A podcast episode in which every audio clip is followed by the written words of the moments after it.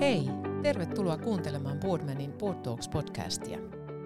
Verkostomme toiminta perustuu vahvasti arvoihimme opi, jaa ja uudistu. Niin Boardmanin kuin Board Talks podcastin tarkoituksena on jakaa oppeja sekä kehittää omistajuuden ja hallitustyöskentelyn osaamista Suomessa. Minä olen Laura Raitio ja olen yksi Boardmanin partnereista. Ja minä Taru Lindeman ja olen myös Boardmanin partneri sekä yhtiön toimitusjohtaja. Tässä podcastissa keskustelemme kokeneiden yritysjohtajien ja omistajien kanssa heidän hallitustyöskentelykokemuksistaan. Syvennymme heidän näkemyksiinsä siitä, miten omistajien, hallituksen ja johdonmuodostama päätöksentekoketju voi parhaiten tukea yrityksiä kohti menestystä. Varman HR- ja viestintäjohtaja Katri Viippola on uudistaja, joka haluaa muuttaa kuvaamme työelämästä. Hän on HR- ja viestintätöiden lisäksi rakentanut kuusi vuotta varman yritysvastuuta. Tänä vuonna Katri on myös vastuullinen kesäduuni-kampanjan suojelija. Katri vaikuttaa päivätyönsä lisäksi muutamissa hallituksissa. Hän toimii Ylen hallituksen varapuheenjohtajana ja Terveystalon sekä talous- ja nuoret TAT-hallitusten jäsenenä. Katri on kuvattu hyvin poikkeukselliseksi uuden ajan johtajaksi, ja tänään syvennymmekin siihen, millaisessa murroksessa työ ja johtaminen tällä hetkellä on. Tervetuloa Katri, mukava tavata. Kiitos kovasti, tosi mukava olla täällä. Tervetuloa munkin puolesta. Ennen kuin mennään tuohon työ- ja johtamisen murrokseen, niin aloitetaan vähän sun omasta hallituspolusta ja taustasta. Mun tekisi mieli ensimmäiseksi kysyä, että miten sä oot päätynyt Ylen toimittajasta sinne Ylen hallituksen varapuheenjohtajaksi? Millainen polku se on ollut? Se onkin hyvä kysymys ja varmaan täytyy, täytyy siihen vastata niin kuin näin, että, että jos se on unelmana, että jonain päivänä saisi olla siellä jonkun organisaation hallituksessa, niin ainakin mun kohdalla se tarkoitti sitä, että se rakas organisaatio täytyy jossain kohdin jättää ja lähteä vähän hakemaan kannuksia ja kokemuksia muilta toimialoilta ja muualta yhteiskunnasta. Palataan siihen, että mistä, mikä se polku on ollut, niin piti oikein vähän vuosiakin kurkata, vaikkei niistä niin kauhean kauaa olekaan niin vuonna 2018 aloitin äh, talous- ja nuoret TATin äh, hallituksessa ja TAT kehittää nuorten talous- ja työelämätaitoja. Ja TAT usein tunnetaan enemmänkin yrityskylistään, eli nuoret yläkoulussa ja alakoulussa olevat nuoret käyvät yrity- yrityskylissä opiskelemassa sitä, että miten yritykset toimii ja miten yritys perustetaan ja miten palkkaa maksetaan. Ja siellä saa olla toimitusjohtaja tai päätoimittaja tai Alepan kassa. Se Alepan kassa on muuten kaikkein halutuin yleensä, koska siinä pääsee tuota, oikeisiin kunnon niin kuin käytännön hommiin, eikä tarvitse vaan laskea taseita ja tulosta. Joo, niin tota, se oli ensimmäinen, mutta sitten samana vuonna 2018 aloitin myös sitten Terveystalon hallituksen jäsenenä ja Terveystalo on Helsingin pörssiin listattu terveyspalveluyhtiö, täysin erilainen sit tavallaan näkökulma suomalaiseen yhteiskuntaan, mutta molemmat on itse asiassa tosi kiinnostavan ison megatrendin äärellä. Terveys, hyvinvointi, jaksaminen, todella iso kasvava trendi, megatrendi maailmalla, mutta myös meillä Suomessa.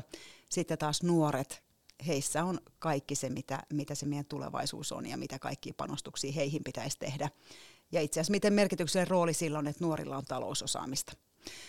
Niin sillä, että miten, mikä hallinnan tunne heille tulee omasta, omasta elämästä ja tulevaisuudesta. Ja sitten me tullaan siihen Yleen.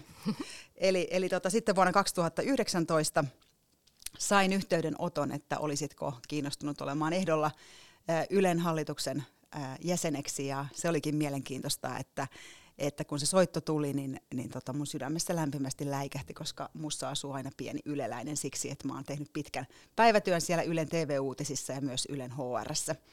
Ja, ja tota, koska se on valtioomisteinen yhtiö, niin pääsin sitten eduskuntaan työvaliokunnan haastatteluun ja prosessiin ja tosiaan tänä päivänä sitten Ylen hallituksen varapuheenjohtaja ja palkitsemisvaliokunnan puheenjohtaja ja tuntuu todella kivalta saada tehdä töitä siellä siellä talossa, jossa, jossa on saanut sitten äh, tota, kuitenkin, se on vähän semmoinen kasvatusseura, mm-hmm. niin tuntuu hyvältä katsoa sen talon toimintaa myös hallituksen näkökulmasta ja siihen liittyy totta kai varmasti vahvasti se tunne, että pystyy oikeastaan antamaan äh, ja ymmärtämään tiettyjä asioita aika selkeästi siksi, että siellä on ollut sekä korporaatiopuolella että bisneksen puolella ihan käytännön töissä.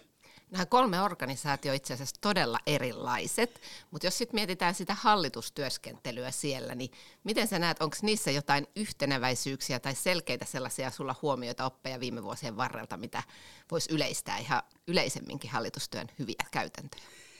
Joo, toi on hyvä, hyvin sanottu Taru, koska mun miele, munkin mielestä on todella herkullinen kokonaisuus ja mulla on jotenkin sellainen olo, että mä oon ehkä mun työuran ja elämän niin kuin parhaassa kohdassa. Että harvoin tulee sellaista tilannetta, että ensinnäkin päivätyössä, työeläkeyhtiössä mä saan todella hyvin olla mukana näkemässä sitä, että miten suomalainen työelämä kehittyy, suomalaiset yritykset, mitä niille kuuluu, miltä näyttää vakavaraisuus eläkejärjestelmässä. Ja sitten toisaalta niin kuin sanottua, niin media muuttuu hirveällä vauhdilla, terveysbisnes muuttuu hirveällä vauhdilla ja sitten taas nuoret tulee aivan uusin silmin ja näkökulmin yhteiskuntaan, niin, niin tota, näitä kaikkia itse asiassa yhdistää merkittävä muutos, joka meillä on käynnissä. Joo. Ja sitä joudutaan kyllä varmaan nyt joka hallituksessa pohtimaan. Kyllä.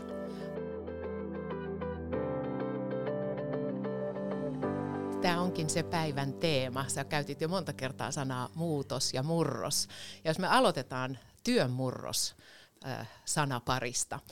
Tämä on vähän niitä kuuluisia mantroja, joita nyt sitten viljellään aika usein eri, eri keskusteluissa, että meillä on nyt käynnissä työmurros ja erityisesti nyt tämän pandemian, sanotaanko toivottavasti jälkilöylyissä, että nyt tapahtuu työmurros. Niin mitäs nyt ihan oikeasti tämä tarkoittaa, Katri, sinun mielestä? No niin, muutos, se on, se on käsillä ja meistä jotenkin ehkä saattaa juuri nyt tuntua siltä, kun tämä reilun kahden vuoden puristus alkaa toivottavasti tänä keväänä hellittää, niin, niin tota, meistä saattaa tuntua siltä, että se oli vain korona, joka teki kaiken ja muutti kaiken. Mutta todellisuudessa korona on vain yksi muutostekijä siinä kokonaisuudessa, joka, joka maailmassa on käynnissä. Et meistä helposti saattaa tuntua siltä, että että vain korona teki kaikki nämä loikat ja, ja, ja, ja vain korona muutti työn olemusta, mutta työhön liittyvästä muutoksesta on puhuttu jo kauan ennen koronaa.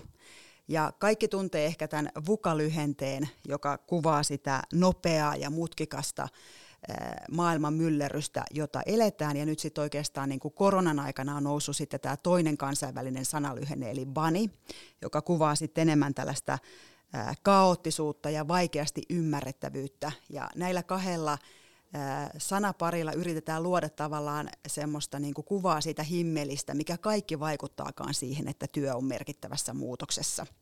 Ja oikeastaan työn käsitekin on ollut jo pitkään muutoksessa, työn, työsuhteen käsite, työajan käsite. Eli todella monet asiat ty, niin kuin työhön liittyen, jotka vaikuttaa yhteiskuntaan, yrityksiin, työyhteisöihin – ja sitten jokaiseen meihin, jotka täällä teemme sitä päivätyötämme erilaisissa rooleissa, niin ne on itse asiassa ollut tosi kauan muutoksessa. Nyt me saatiin tosi kova boosti ja iso boosti koronasta, joka oikeastaan paljasti meille ja yrityksille itsemme. Miten sä näet, hallituksen agendallehan on aika usein aika kova tunku, tätä pitäisi käsitellä ja nyt tulee tämmöinenkin uusi asia, niin miten tämä työn murros ja sen, siihen se ymmärrys Miten se on mahtunut niissä hallituksissa, erityisesti missä itse toimit, mutta miten sen pitäisi mahtua myös? No siis tota, äh, jos mä mietin nyt vaikka, vaikka tota, no Tatissahan se tietysti on koko ajan, koska ne, me koko ajan pohditaan, miten saadaan nuoret kiinnittymään työelämään. Mutta, mutta sitten jos mietitään media-alaa ja terveysbisnestä, niin siellä on ihan, äh, tota, toisaalta terveysbisneksessä on koko ajan huutava pula tekijöistä. Eli sinne tarvitaan ammattilaisia, siellä toisaalta näkyy roolien polarisaatio ja sitten taas media-alalla kompetenssimuutokset on aika merkittäviä ja, ja tota, sitten se muutos tulee ehkä ennen kaikkea siitä ja toimintaympäristön muutoksesta. Äh, kyllä siitä tosi paljon puhutaan. Ehkä se kuitenkin, mikä niin kuin nyt minkä korona on tehnyt eri lailla, että siitä työn muutosta on ehkä aikaisemmin ää, lähestytty jotenkin niin kuin niiden talouslukujen kautta, mitä hallitukset mielellään tekee. Että se data, jota tarkastellaan, niin mielellään haetaan sieltä talouden kautta. Ja, ja, tota, ja nyt on korona tuonut sen, että henkilöstö teemana ei ole vain kerran vuodessa hallituksen agendalla siten, että voidaan sanoa, että no niin, tick in the box, että nyt on hallitus käsitellyt henkilöstöasioita, vaan että se on ihan oikeasti se ensinnäkin se, että miten on selvitty koronasta, mutta sitten myös jotenkin muutkin näkökulmat sitten noussut sinne hallituksen keskusteluun, että mistä ne osaajat tulee, millaisella kompetenssilla me tarvitaan. Ja kun se kilpailu talenteista on niin hirvittävän kovaa, niin kyllä se itse asiassa sit siinä kohdin alkaa nousta sinne hallituksenkin agendalle, että jos kasvun esteeksi muodostuukin se, että me ei löydetä talentteja. Tämä on kyllä todella tärkeä huomio. Mitä muita asioita tämä pandemia-aika itse asiassa nopeutti, että tota, se murros ö, vahvistui? No, niitä on itse asiassa aika paljon ja semmoinen ensimmäinen hiljainen signaali, joka ehkä ensimmäisenä nousee mieleen, on se, että korona on laittanut meidät pohtimaan omia unelmiamme ja sitä tarinaamme, että minkälaista työelämää me halutaan elää. Ja nyt on ensimmäisiä signaaleja siitä, että tämä henkilöstön sitoutuminen on tietyssä määrin heikkenemässä. Ja jos me teemme puhtaasti etätyötä, itse on suuri etätyön ja hybridityön kannattaja, eli, eli ehdottomasti näen, että sitä pitää jatkaakin, mutta että jonkinlaista uutta sidettä täytyy ryhtyä onnistumaan siinä, että rakennetaan sen työntekijän ja sen työyhteisön ja työpaikan välille, koska muuten se sitoutumisen side alkaa olla liian ohut. Sitten toisaalta me nähdään se, että me ollaan edetty pitkään tämmöistä yksilökeskeistä aikaa, ja nyt me huomataankin, että itse asiassa tämä trendi on voimallisesti yksilöstä yhteisöön. Ja kun mä puhuin niin siitä kilpailusta, niistä talenteista, niin me helposti ajatellaan, että se on yksilösuoritus, jossa se talentti toimii, mutta itse asiassa parhaat talentit haluaa työskennellä hyvässä työyhteisössä. Ja sitten tavallaan, että jos se organisaatio keskittyy, tai hallituskin vaan keskittyy puhtaasti pohtimaan, että meiltä löytyy tiettyjä yksilösuorittajia, niin sitten se kaikki osaaminen, se kompetenssi on kiinni sen yksilösuorittajan haalareissa, ja siinä on hirvittävä riski.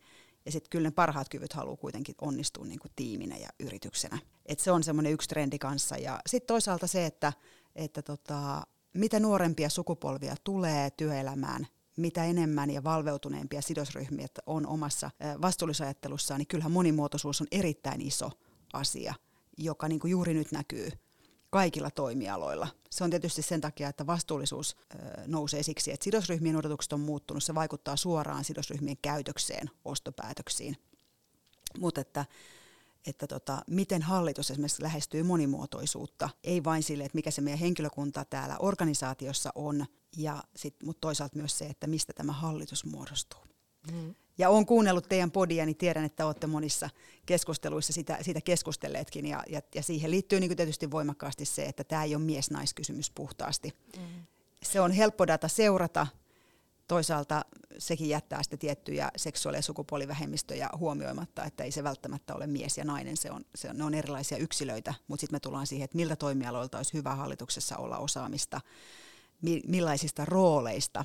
Itse esimerkiksi on kyllä aikamoinen vähemmistöedustaja hallitustyöskentelyssä tällä HR-viestintävastuullisuuskombollani. Mm. Sanopas, äh, sanopas sellainen hyvä vihje, että millä se hallitus tietää ja oppii tuntemaan, että minkälainen työyhteisö – vallitsee siellä? Minkälainen työyhteisön tunnelma vallitsee siellä yrityksessä? Toi on Laura, tiedätkö, semmoinen niin kuin aivan tuhannen taalan kysymys. Mutta sulla on vara ratkaisu tähän, mä uskon. tota, se on hämmästyttävää, kuinka hyvin me osataan lukea sitä toimitusjohtajan ja toimivan johdon sekä muiden hallituksessa vierailevien asiantuntijoiden henkeä. Ja mä nyt voin vaikka esimerkkinä nostaa Ylen toimitusjohtajan Merja Yläanttilan, joka kyllä varsin avoimesti puhuu teemasta kuin teemasta, on auki omien mahdollisten pohdintojen kanssa ja, ja, tota, ja sitten toisaalta on ihan äärimmäisen uskaltaa olla myös ylpeä niissä, niissä kohdin, kun pärjätään ja onnistutaan. Ja, ja tota, äh, siinä on esimerkiksi semmoinen, että siinä on helppo lähteä lukemaan sitä, että, että tota, minkälainen – side, side ja suhde hänellä ylipäätään on semmoiseen läpinäkyvyyteen ja avoimuuteen organisaatiossa ja miten se heijastuu sitten, kun me katsotaan, kun sinne tulee niitä muita johtoryhmän jäseniä, että millaista se dialogi on. Että kyllä se itse asiassa kertoo aika paljon. Mutta tota, e, ei olisi pahitteeksi, vaikka, vaikka tota, hallitus olisi kiinnostunut siitä, että millä tavoin täällä seurataan. Eli kyllähän se data kertoo, ja nyt mä en puhu oikeastaan siitä, että katsotaanpa kymmenen vuoden dataa taaksepäin, vaan se, että katsotaan sitä tuoreinta dataa ja pyritään katsomaan, että mitä tämä ennustaa siitä meidän onnistu, onnistumisesta tulevaisuudessa. Eli tavallaan se tulevaisuuteen katsova data ja, ja tota se, että, että pystyttäisiin lähteä tunnistamaan niitä, niitä mittareita, jolla sitä seurataan. Että se ei voi myöskään puhtaasti olla semmoinen niin kuin gut feeling, mututuntuma. Mutta kyllä semmoinen vahva tunneälykkyys olisi ihan hyvä lisä hallituksen jäsenessä. Ehdottomasti. Ja sitten kyllä täytyy sanoa, että et ihan, että uskalletaanko rohkeasti kysyä, että hei, mitä meille muuten nyt kuuluu? Että me eletään aika kovia aikoja, että me helposti mennään, että mennään tällä agendalla nyt. Ja sitten kun käydään toimitusjohtaja käy ajankohtaiset, niin siinä seurataan sitten jotain, jotain tota noin, niin, va, vaikka tota... Avainindikaattoreita. Avainindikaattoreita, vaikka sitä, että kuinka paljon nyt on myyty, myyty koronatestausta ja kuinka paljon on nyt on sitten sitä PC, PCR-testiä ja kaikkea muuta myyty. Ja sitten me unohdetaan, että me ollaan täysin ihmisbisneksestä. Meidän pitäisi itse asiassa kysyä, että kuinka sä toimitusjohtajana jaksat, miten sun avainhenkilöt jaksaa. Miltä näyttää itse asiassa meidän henkilöstön hyvinvointi? Me kohdataan esimerkiksi terveystalossa koronaa kasvoista kasvoihin joka ikinen päivä. Niin kyllä sillä on ihan todella iso merkitys toimialalla, jossa on, on kilpailua talenteista, tekijöistä, niistä henkilöistä, jotka siellä käytännön työssä kohtaa ne meidän tärkeimmät asiakkaat, niin sitten, että miten he siellä jaksaa. Koska siinä käydään monella tasolla sitä sitä tota, jaksamispohdintaa, että, että, tota, että sä haluat tehdä sitä merkityksellistä työtä, mutta sitten sulla on ne kaikki sun omat henkilökohtaiset huolet, joita se pandemia onkin herättänyt. Ja tämä on itse asiassa yksi teema, tämä jaksaminen ja työhyvinvointi. Ennen jo pandemiaa puhuttiin paljon tästä work-life balanceista ja että nuori sukupolvi hakee vähän eri tapoja tehdä töitä. Ja nyt tuntuu, että tässä kahden vuoden aikana siinä on tapahtunut iso muutos, mutta ei pelkästään hyvään suuntaan, niin kuin työmäärissä, että kun tehdään etänä ja sitten taas miten, niin, miten sä näet tähän, tämän trendin, että, että miten niin kuin yrityksissä on hyvä huomioida siitä, että huolehditaan siitä jaksamisesta ja hyvinvoinnista, eikä aamu kahdeksasta ilta kahdeksaa istuta siellä läppäri Teamsissa, mitä tuppaa välillä itse kullakin käymään? No siis tota, harmillisesti työhyvinvointipuhe kääntyy hirvittävän usein työpahoinvointipuheeksi. Eli me jotenkin lähdetään, kun me lähdetään lähestymään tätä työhyvinvointitematiikkaa, niin me jotenkin lähdetään sitä niin kuin huoliorientoituneesti. Että me tavallaan Joo. asetellaan jo ne coachaavat kysymyksiä siihen henkeen, että miten paha olo sulla on. Sen sijaan, että me pystyttäisiin niin kuin katsomaan sitä, että miten me rakennetaan tästä niin kuin voimavaroja tulevaisuuteen. Ja tähän liittyy oikeastaan myös sitten se, että että me 70-80-luvulla syntyneet, jotka tietysti ollaan aika isolta osin työelämässä, niin ollaan ehkä oltu aika nöyriä työntekijöitä ja, ja oltu valmiita tekemään se työmäärä, joka annetaan ja kiitollisia sitä työstä, että meillä nyt on täällä tätä työtä. Ja nyt tulee uudet sukupolvet työelämään, jotka aidosti lähtee haastamaan sitä, että millaisella eetoksella ja, ja tota, täällä töitä tehdään ja mihin, minkä, minkälaisen toimialan ja yrityksen tarinaan mä haluan mun oman urapolkuni liittää. Ja silloin siinä todella tullaan sen äärelle, että millaista esihenkilötyötä täällä tehdään, mitä, mikä, mitkä on tämän talon arvot ja mit, mit, mit, mihin tämä organisaatio on menossa ja onko, pidetäänkö minusta ja mun niin kuin, markkina-arvosta täällä huolta. Ja tämä on itse asiassa tosi kiinnostava taitekohta siksi, että meillä on siellä organisaatiossa johdettavina hyvin eri, erilaisissa elämänvaiheissa olevia, eri ikäisiä, erilaisilla odotuksilla olevia ihmisiä. Ja sitten meidän pitäisi onnistua niin kuin saamaan ne nuoret mahdollisimman pian kiinni työelämään. Me tarvitaan nimittäin kaikki, suomalainen työelämä tarvitsee kaikki tekijät, niin kiinni nopeasti työelämään ja sitten niin, että se työkyky pysyy hyvänä kaikissa elämän eri sykleissä. Kukaan meistä ei tee koko ajan sataprosenttista suoritusta, mutta siten, että kun tulee se semmoinen vaihe, että nyt on hieman raskaampaa jostain syystä, niin että me onnistuttaisiin tukemaan, tukemaan niin kuin hyvällä tavalla toinen toistamme tämän urapolun läpi, joka vaatii sitten aikamoisia muutoksia itse asiassa johtamiselle. Ja Laura taisi niistä mantroista puhua aikaisemmin. Niin paljon on puhuttu sitä puhetta, että nyt johtaminen muuttuu ja johtaminen on tärkeää. Ja nyt on niin kuin se kohta, jossa kannattaa ymmärtää, että nyt se oikeasti muuttuu käytännöksi. Eli kannattaa aidosti tarkastella sitä omaa tapaa toimia ja johtaa kaikkien näiden myllerrystä, josta mekin on puhuttu niiden keskellä, mutta myös sit suhteessa siihen meidän organisaatioon, niihin ihmisiin, joita mä tänään johdan. Kuinka paljon sun mielestä tai sun kokemuksen mukaan, Katri, johtaminen näkyy yrityksen ulkopuolelle ja luo ikään kuin työnantaja mielikuvaa? No itse asiassa tosi paljon todella paljon näkyy. Ja mä jotenkin usein ajattelen niin, että kun puhutaan työkulttuurin rakentamisesta, niin totta kai se rakennustyö pitää tehdä aidosti siellä organisaation sisällä. Työkulttuuria ei rakenneta mistään ulkoista brändistä käsin. Se rakennetaan siitä, että mitä nämä meidän seinät on syönyt, mihin suuntaan me halutaan mennä ja sitten niin kuin mitä käytännön toimia me ihan käytännössä tehdään työyhteisöissä, johtamisessa, johtamistilanteissa, strategiatyössä, jotta me päästään siihen suuntaan, mihin me halutaan. Mutta sitten myös se, että kyllä sitä sisäistä itsetuntoa voi rakentaa sitten sen ulkoisen tarinan kautta. Eli se, että kuinka paljon johto näkyy sosiaalisessa mediassa, käy puhumassa eri paikoissa, on ylpeä siitä, mitä talo tekee. Et jos on niinku tavallaan, että saattaa olla sosiaali- sosiaalisessa mediassa vaikka aktiivinen toimija, joku johtaja, mutta ei koskaan jaa mitään oman organisaation asioita omassa somefiidissään, niin kyllähän siitä vähän herää se tunne, että eikö se ole niinku ylpeä siitä, mitä me tehdään. Eli johtamisrooleissa meidän täytyy aina miettiä. Mä usein puhun johtamispuheesta ja mä muistutan, että sitä tehdään totta kai myös asiantuntijat toinen toisille, että ei se ole vain esihenkilöille ja johdolle omistettu asia, koska me johdetaan kaikki toinen toisiamme. Mutta mä aina puhun siitä, että kun on mahdollisuus tavata niitä omia ihmisiä, niin aidosti miettiä, että mitä se oma johtamispuhe pitää sisällään. Että ei menisi vaan sillä, että käydään nyt nämä tunnusluvut ja ne keskeiset avainindikaattorit läpi ja, ja sitten katsotaan, missä mennään tavoitteissa ja sitten klousataan, vaan että aidosti katsotaan semmoinen check-in, että mitä meille itse asiassa kuuluu. Ja voi hyvä johtaja pistää oikean, oikeasti sitä omaa persoonansa peliin ja uskaltaa myös sanoa, miltä minusta tuntuu nyt ja mitä, mitä havaintoja mä oon tehnyt. Ja ja tota, sillekin täytyy itse asiassa ottaa aikaa, että se, siihen ei oikein riitä perusteeksi se, että no meillä ei oikein täällä nyt aikaa riitä. Miksi sä oot johtajan roolissa, jos et saa raivaa tälle aikaa? Jos ajatellaan tätä johtamisen murrosta, niin hallituksen puheenjohtaja johtaa hallituksen työtä ja, ja toimitusjohtaja johtaa sitten yrityksen operaatiota ja yritystä sinänsä, niin Miten, sitä, miten sä peilaisit tätä johtamisen muutosta sinne hallitustyöhön ja se hallituksen puheenjohtajan rooliin? Se on tosi kiinnostavaa ja, ja tota, sitten on niin tietysti aina kysymys siitä, että, että no onko se nyt sitten sen hallituksen puheenjohtajan tehtävä vain tätä pohtia vai onko koko hallituksella roolia siinä. Ja totta kai nyt itse ajattelen niin, että totta kai koko hallituksella on roolia.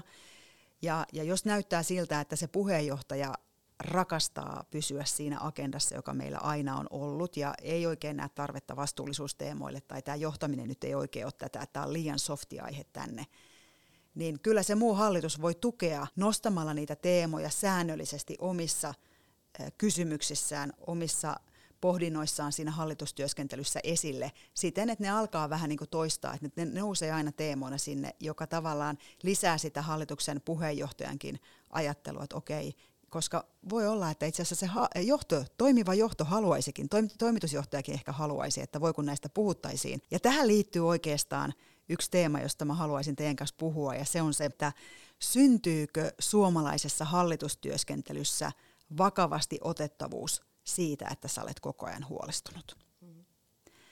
Koska musta jotenkin tuntuu siltä, että siellä hallituksessa sä saat todella airtimea ja sua kuunnellaan, kun sä kerrot, miten huolestunut sä olet ja mitä erilaisia huolestumisen näkökulmia sä tunnistat. Ja sitten on otsat kurtussa ja ollaan niin kuin yhdessä todella huolestuneita. Mm. Ja tämä saattaa niin kuin jatkua kokouksesta toiseen. Ja se toimiva johto pohtii, että miten ihmeessä on noin hirveän huolissaan, että onhan tässä paljon hyvääkin. Ja mä luulen, että Laura, sä nyökyttelet siihen malliin, että sulle ehkä herää tästä joku oma ajatus.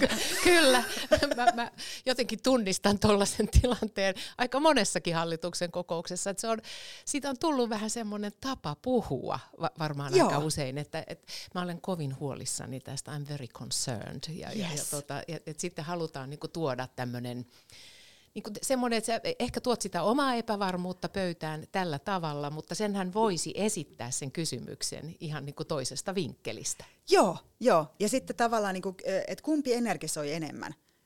Mä olen nyt todella huolissani. Tai mä oon todella halukas löytämään vastauksia.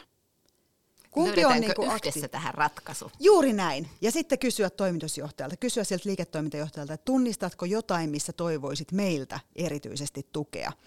Että mehän helposti halu- ajatellaan ehkä hallituksen jäseninä, että sitä omaa prestiisiä ja uskottavuutta niin ylläpidetään sillä huolestuneisuudella ja nostetaan tässä niin kuin näkökulmia esille. Sinnehän saattaa piiloutua taakse jonkinlaista epävarmuutta, että itse asiassa mä en oikein tiedä, että millä tätä ratkottaisiin. Mutta eihän siinä olekaan kysymys siitä, että sun täytyy olla joku taikuri, joka tuo sinne pöytään niitä magic trickejä, vaan enemmänkin tavallaan, että synnytetään tässä nyt se yhteinen keskustelu, jotta meille syntyisi mahdollisimman realistinen kuva, mitä me ollaan tässä ratkaisemassa. Sen sijaan, että me näytellään rooleja ja, ja näytetään päteviltä kaikki toisiimme ja to, toistemme silmissä ja toivotaan, että se toimiva johto ja organisaatio siellä pyörisi tyylikkäästi. Että, että semmoinen niin kuin ehkä pieni askel taaksepäin ja jonkinlainen avoimuus ja rehellisyys siinäkin, että itse asiassa mitä mä, minkälaista ajattelua mä tuon tähän pöytään. ja onkin käyttänyt sellaista sanontaa, että huolestuminen on kuin keinutuoli. Se pitää sinut liikkeessä, mutta ei vie sinua mihinkään. Ja mun mielestä hallituksen kenenkään jäsenen, ei puheenjohtajan eikä jäsenten tehtävä ole ylläpitää huolestuneisuuden ilmapiiriä organisaatiossa. Että totta kai kun huolia on, niistä on puhuttava ja, ja tota, niille täytyy antaa aikaa. Mutta, mutta tota, toimiva johto ei hyödy sellaista hallituksesta, mikä, joka on vain huolestunut, mutta ei tuo minkäänlaista lisäarvoa siihen pöytään. Mm, Tämä on mun mielestä niin hyvä huomioida, että johtamisen muutos, sen tuleekin näkyä hallituksen työssä. Joo. Että se kaikki tämä dialogin rakentaminen, se keskustelu, ilmapiiri, monimuotoiset hallitukset, millä tavalla fasilitoidaan sitä, että saadaan sitten niitä parempia ratkaisuja.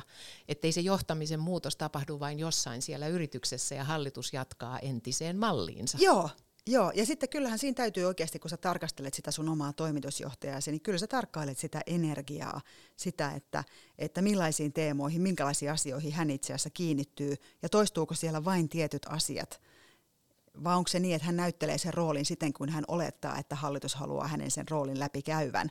Että jos sinne esittääkin sen jonkun hyvän avaavan kysymyksen, niin aukeaisiko siellä jotain sellaista, mitä hän ei ole koskaan voinut tuoda esille, vaikka hän olisi aina halunnut. Sulla on ollut tässä nyt jo tosi monta hyvää konkreettista esimerkkiä siitä tavalla, että miten se johtaminen muuttuu tai täytyy muuttua itsensä alttiiksi laittaminen ja, ja just tämä viestinnän huomioiminen siihen. Ja meillä on paljon kuulijoita tuolla nuorempiakin johtotehtävissä ja, ja tämä mitä sä sanoit että aikaisemmin tästä työnmuutoksesta, että haetaan paikkoihin, jossa on hyvää johtamista, niin jos sä mietit sun omaakin työuraa, niin onko sieltä jotain vielä lisäesimerkkejä näkökulmia siitä, että, että, että mitä, mikä on ennen toimittu ja mikä ei tänään ta, toimi, mitä voidaan unohtaa ja mi, mitä sä haluaisit muistuttaa tuleville johtajille tästä niin kuin toimin, uusista toimintatavoista? Hauskaa, että heti kun sä teet, tuon kysymyksen, niin mun rupesi vilisemään niin kuin sellaisia muistikuvia omalta uralta eri organisaatioista, johtajista, joita mä olen katsonut niin, että noin mä en halua koskaan käyttäytyä tai toimia. Ja sitten toisaalta johtajista, joita mä oon ajatellut, että tota mä arvostan tosi paljon. Ja jos mä esimerkiksi ajattelen vaikka mun omaa hallitusuraa, niin täytyy mun sanoa, että mun esihenkilö Risto Murto on ollut mulle tärkeä niin kuin, liikkeelle paneva voima, eli laittoi mut Boardmanin hallitustyöskentelykurssille ja, ja tota, on osoittanut, että sä voit käyttää sun työaikaa, vaikka se nyt on usein iltaisin ja viikonloppuisin, mutta kuitenkin, mm. että voit käyttää hallitustyöskentelyä. Eli, eli, eli eh, hän on nähnyt sen, että voidakseni olla mahdollisimman hyvä johtaja meillä varmassa päivätyössäni, niin itse asiassa siihen tuottaa valtavaa lisäarvoa se, että on voinut tehdä työtä myös hallituksissa. Mutta sitten jos mä nostaisin jonkun semmoisen eh, vähän niin kuin muiston tavallaan ää, täältä niin kuin uraltani, niin joka on ollut omassa mielessä hirveän kasvattava, niin mulla tulee mieleen aika kevassa, jossa mä vedin HR, IT, viestintää, lakia ja sisäisiä palveluja. Ja sillä, siinä aikana, kun mä oon ollut kevassa, niin siellä itse asiassa oli ihan valtava myll, myllerys käynnissä. Siellä vaihtui toimitusjohtaja useamman kerran ja ja nyt jos joku ei saa kiinni, että mistä puhutaan, niin jos mä sanon, että Merja Ailuksen avoauto, niin se on ehkä semmoinen koodisana, joka osaa ehkä yhdistää aika monen, että mistä se myllerys silloin käynnistyikään. Ja, ja tota, siinä se on ollut mulle semmoinen kriisiviestinnän ja, ja henkilöstöjohtamisen korkeakoulu siksi, että samaan aikaan kun se ylijohto saattaa käydä iltasanomien ja iltalehtien ja päivän, päivän median eh, etusivuilla sitä taistelua tavallaan sen brändin ja maineen ja sen oman niin kuin, omaan rooliin kohdistuvan luottamuksen ympärillä, niin se koko muu organisaatio elää siinä erittäin voimakkaasti sydämellään mukana. Ja, ja se, mitä mä silloin näin, oli se, että kun organisaatiota kohtaa kriisi, niin äh, silloin se ei ole vain, että, että muu henkilökunta että no tämä on tuon toimitusjohtajan kriisi tai johtoryhmän kriisi tai hallituksen kriisi, että miettikö ne siellä, vaan kyllä siellä joka ikinen työntekijä bussipysäkillä miettii, että viitsiikö naapurille mm. sanoa, missä on töissä ja uskallanko näyttää omaa kulkukorttiani. Ja, ja, tota, ja se on ehkä se semmoinen, että nyt koronakin on monissa, monilla toimialoilla itse asiassa käynnistänyt erilaisia kriisejä. Ne ei ehkä ole julkisia kriisejä, mutta ne on silti sellaisia kriisejä, jotka on vaikuttanut sinne organisaatioon.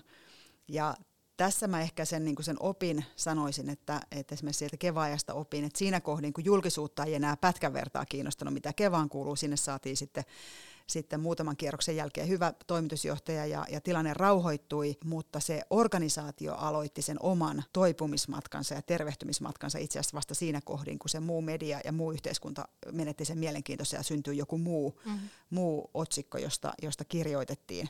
Että, ja sitten se, että mikä, mikä tässä niin on olennaista hallituksen näkökulmasta on tunnistaa se, että missä kohdin toipumisprosessia se organisaatio tässä hetkessä on. Ja korona on vähän samanlainen asia siinä mielessä, että se on kohdellut hyvin eri tavoin eri toimialoja. Jos mä ajattelen nyt vaikka finanssisektoria, jolla teen päivätyötä, niin siellä siirryttiin käytännössä yhdessä yössä etätyöhön. Etätyöaika on sujunut erittäin hyvin, meillä on hyvä teknologia, on tehty hyvää sijoitustuottoa. Et itse asiassa mm, kaikkein suurin haaste on liittynyt siihen organisaation jaksamiseen ja hyvinvointiin ja siihen, mutta itse asiassa eläkepäätöstuotanto toimii hyvin eikä ole huolia. Sitten taas media-alalla tehtiin hyvin poikkeuksellisissa oloissa, suojatuissa oloissa uutistoimintatyötä esimerkiksi kaksi vuotta niin kuin erittäin vaativissa tunnelmissa. Sitten vedettiin olympialaiset ja sitten seuraavan päivän alkoi Ukrainan kriisi. Eli että tavallaan mennään niin kuin tosi isoista myllerryksistä toiseen, että missä kohdin siellä toivutaan ja hetken hengähdetään tai käännetään katsetta siihen työyhteisöön. Tai sitten terveysbisnes, jossa ollaan joka päivä kohtaamassa silmästä silmään sitä tautia. Niin tässäkin on, niin kuin nähdään sitä, että hallituksen pitää pystyä lukemaan sitä, että ei mieti niin, että tekee vaikka päivätyötä jossain, että ne samat metodiikat toimii kaikkiin toimialoihin, missä mä oon hallituksessa, vaan niin kuin pyrkiä ymmärtämään sitä tämän organisaation, tämän toimialan näkökulmasta, niin miten tästä koronasta tullaan ulos, niin ne reitit ja toimintatavat ja metodiikat on erilaisia ja myös se toipuminen on erilaista. Ja siinä tavallaan täytyy niin kuin, kannustaa sitä toimitusjohtajaa myös sopeuttamaan sitä kaikkea tekemistä suhteessa siihen, mihin se organisaatio on valmis ja kykenevä. Niin hallituksen jäsen ja kysymyksillään voi ikään kuin todella tukea sitä toimitusjohtajaa, että he ihan rohkeasti tuo vaan tämmöinen esille, vaikkei se olekaan nyt just meidän KPI. Kyllä, juuri näin. Ja itse asiassa voisiko se olla joku meidän KPI? Niin, pitäisikö, pitäisikö meidän olla? tässä kohdin itse asiassa seurata tätä tarkemmin jokaisessa kokouksessa?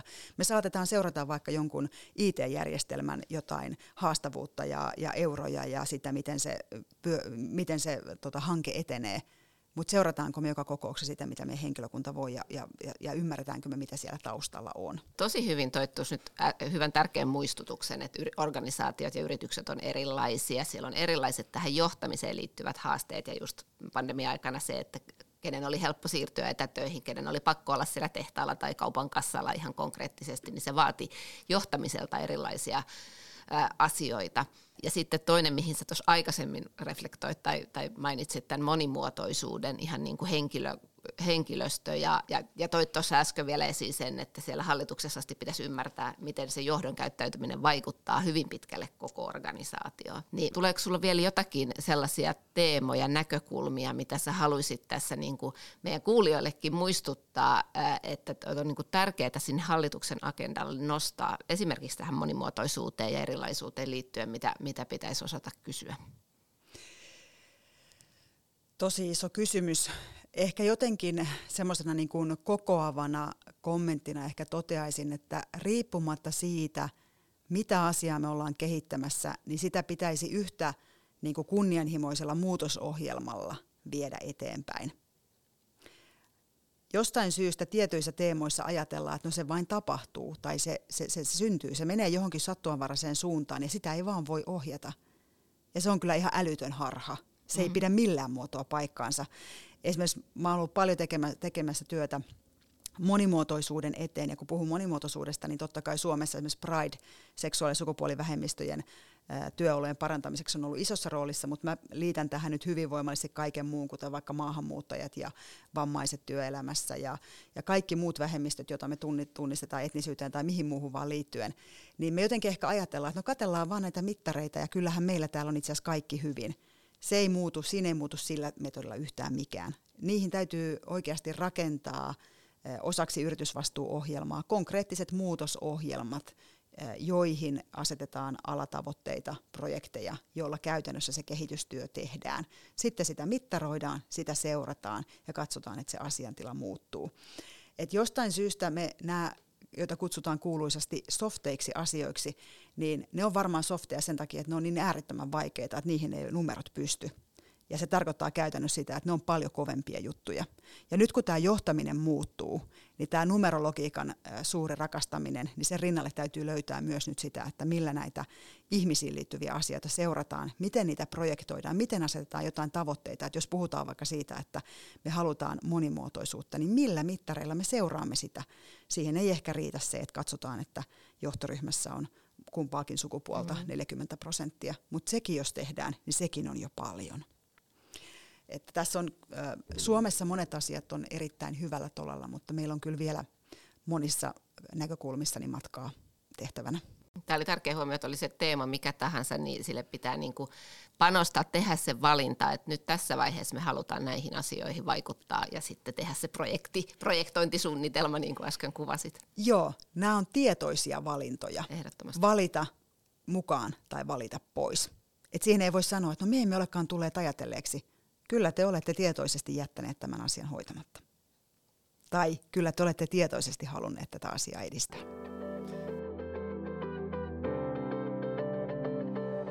Sitä koko keskustelu, Katri, pitäisi summeerata sinun toimestasi. niin mitkä asiat nostaisit tärkeimpänä esille? Ensisijaisesti mä sanoisin, että nyt pitää olla hereillä. Tule pois omasta kuplastasi Älä viihdy vain oman itsesi kaltaisten, itsesi näköisten ihmisten ympäröimänä. Pidä huoli, että sulla on eri-ikäisiä, eri taustoista tulevia ihmisiä ympärillä. Pyri eri lähteistä hakemaan ymmärrystä siitä, että miten maailma muuttuu. Ja sitten toinen on pyyntö. Mieti, miten puhut, kun puhut työn ja johtamisen tulevaisuudesta. Uhkakuvia maalailemalla sinä et ole tulevaisuuden tekijä, sä oot pelottelija. Eli Eli niin kuin aidosti ratkaisujen kautta ja tekojen kautta, sen oman puheen kautta, koska puheella luodaan maailmaa. Loistava summeeraus meidän kuulijoille. Jätä tähän loppuun vielä viesti, milloin hallitustyö on parhaimmillaan. Siihen on kaksi näkökulmaa. Hallitustyö on parhaimmillaan silloin, kun se organisaatio menestyy. Silloin on tosi lämmin sisäinen tunne. Mutta sitten siihen liittyy vielä se henkilökohtainen näkökulma, että – että tota, hallitustyö on myös tosi kiinnostavaa silloin, kun sä henkilökohtaisesti kasvat. Eli sä tajuat, että tässä hallituksessa on tosi kiinnostavaa olla, koska mä kehityn. Eli hallitustyötä tekevät tai hallitustyöstä haaveilevat, niin, niin tota, siitä kannattaakin haaveilla siksi, että se on todellinen opinmatka, kun saa tehdä hallitustyötä. Suuret kiitokset Katri. Oli todella mukava keskustella. Kiitos teille. Kiitos sinulle, kun kuuntelit jakson. Boardman järjestää lukuisia eri verkostoitumistapahtumia sekä omistajuus- ja hallitustyöskentelyvalmennuksia. Tuemme tutkimustoimintaa, tuotamme julkaisuja ja kehitämme yrityksen päätöksentekoa tukevia arviointeja. Kiinnostuitko? Tutustu Boardman-verkoston toimintaan osoitteessa www.boardman.fi ja tule mukaan.